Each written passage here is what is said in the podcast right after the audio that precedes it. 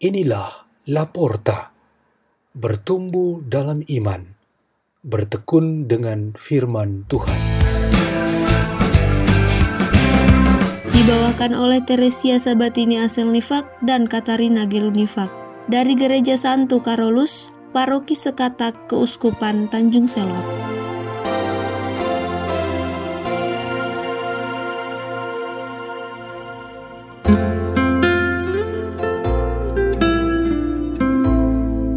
Bacaan dan Renungan Sabda Tuhan Hari Rabu, Pekan Biasa ke-20, 18 Agustus 2021.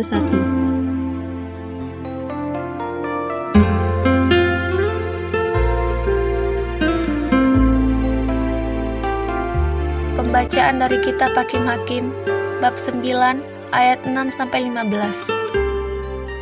Sekali peristiwa, berkumpullah seluruh warga kota Sikim dan seluruh Beit Milo mereka menobatkan Abimelek menjadi raja di dekat pohon Tarbantin, di dekat tugu peringatan yang ada di Sikim.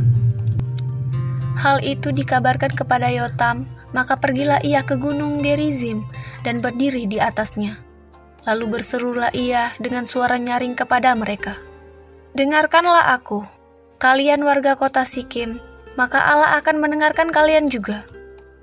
Sekali peristiwa pohon-pohon pergi hendak mengurapi yang akan menjadi raja atas mereka. Kata mereka kepada pohon zaitun, jadilah raja di atas kami. Tetapi jawab pohon zaitun kepada mereka, Masakan aku meninggalkan minyakku yang dipakai untuk menghormati Allah dan manusia, dan pergi melayang di atas pohon-pohon? Lalu kata pohon-pohon itu kepada pohon ara, Mari, jadilah raja atas kami. Tetapi jawab pohon ara itu, Masakkan aku meninggalkan manisanku dan buahku yang baik, dan pergi melayang di atas pohon-pohon. Lalu kata pohon-pohon itu kepada pohon anggur, Marilah, jadilah raja atas kami. Tetapi jawab pohon anggur, Masakan aku meninggalkan air buah anggurku yang menyukakan hati Allah dan manusia dan pergi melayang di atas pohon-pohon. Lalu kata segala pohon itu kepada semak duri, Marilah, jadilah raja atas kami. Jawab semak duri itu.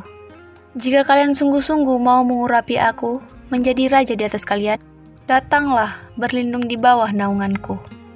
Tetapi jika tidak, biarlah api keluar dari semak duri dan memakan habis pohon-pohon aras di gunung Libanon. Demikianlah sabda Tuhan.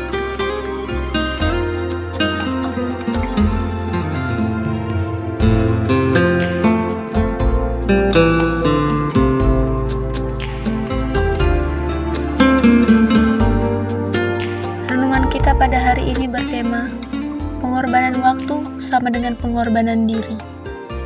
Apakah benar waktu sama dengan diri manusia? Kitab Hakim-Hakim menampilkan aneka pohon baik yang di saat yang tepat menghasilkan keunggulannya.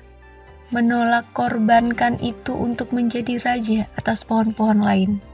Hanya tanaman kecil yang jelek dan berduri yang rela mengorbankan dirinya untuk menjadi raja.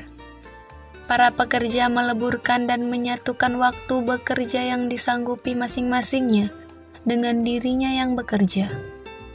Upah diberikan bukan karena waktu bekerja saja, tetapi terlebih-lebih mengorbankan kesanggupan dan kemauan pekerja dan kemurahan hati pengupah. Pengorbanan waktu itu merupakan bungkusan luar yang sebenarnya, menghadirkan pribadi manusia dan perbuatannya pada suatu waktu tertentu. Jadi, suatu pengorbanan waktu adalah juga suatu pengorbanan diri. Bacaan liturgis hari ini mengingatkan pengorbanan dengan panggilan para pemimpin dan mereka yang bekerja melayani orang lain.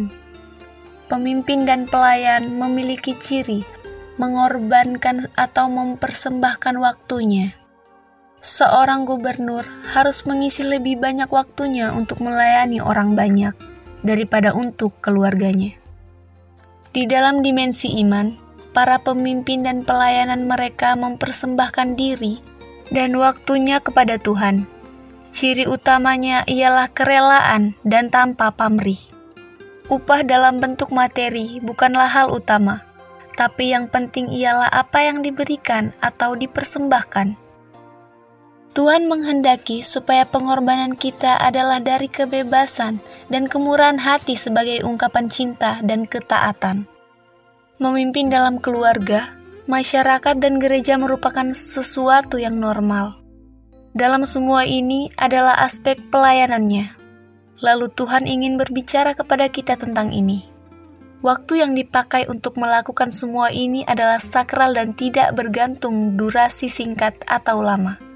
Ketika waktu dipakai dengan baik dan tepat, lalu suatu kualitas pekerjaan yang dilakukan untuk melayani sesama atau mengurasi kehidupan dipentingkan dengan tidak pertama-tama memperhitungkan apa yang didapatkan sebagai balasannya. Di situ terungkap suatu pengorbanan diri. Jadi, waktu perlu kita isi dengan pengorbanan diri, dan sebaliknya, pengorbanan diri itu sangat membutuhkan waktu perwujudannya. Percuma kita berbicara tentang suatu pengorbanan, tetapi kita tidak punya waktu untuk itu. Tak ada arti juga atau omong kosong kalau kita punya waktu tetapi terbuang saja dan tidak diisi dengan suatu pengorbanan diri. Marilah kita berdoa dalam nama Bapa, Putra, dan Roh Kudus.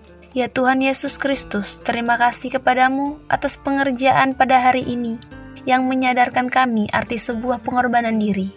Berkatilah setiap bentuk pelayanan dan pekerjaan kami, supaya kami tidak melupakan aspek pengorbanan itu. Kemuliaan kepada Bapa. Dalam nama Bapa, Putra, dan Roh Kudus. Amin. La porta, la porta, la porta.